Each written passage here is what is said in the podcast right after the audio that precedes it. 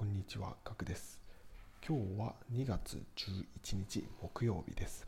今日も淡々とやっていきましょう。はい、えーこのチャンネルではですね、えーライフハックやビジネスハックをですね、えーシェアをしております。はい、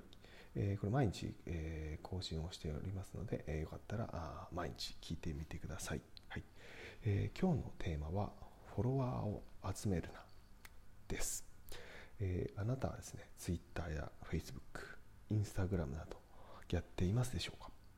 えーまあ多くの人はですね、どれかは、まあ、アカウントを持っていると思います。はい、そしてですね、まあ、フォロワーをですね、短期的に増やそうと思ったことがあると思います。はい、えー僕もあります。はい、えーですね、フォロー例えばフォロワーが1000人を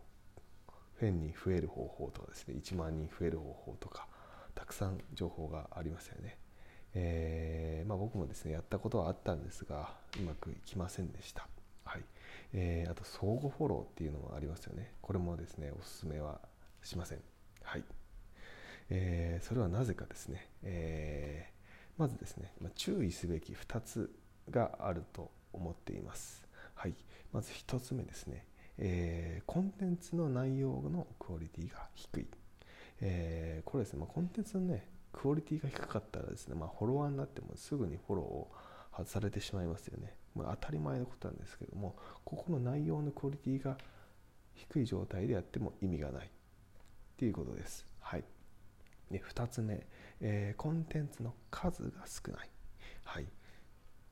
そもそもですね、えーと、コンテンツの数が低いっていうことはですね、えーこれもすぐフォロワーを外されてしまう原因になるとなるんですけども、えーもし仮にですねあなたが有名人であればファンがついている可能性があるので意味があるんですけども、まあ、多くの人はですね有名人ではないのでそもそもフォローしている理由はファンになってるわけではないんですね。ファンになってないとですねどうなるかというとその関連性っていうか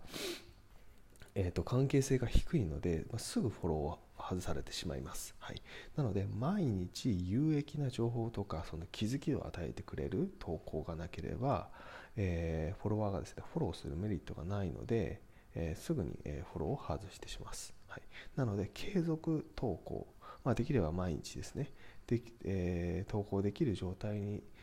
になってしておくことが必要です。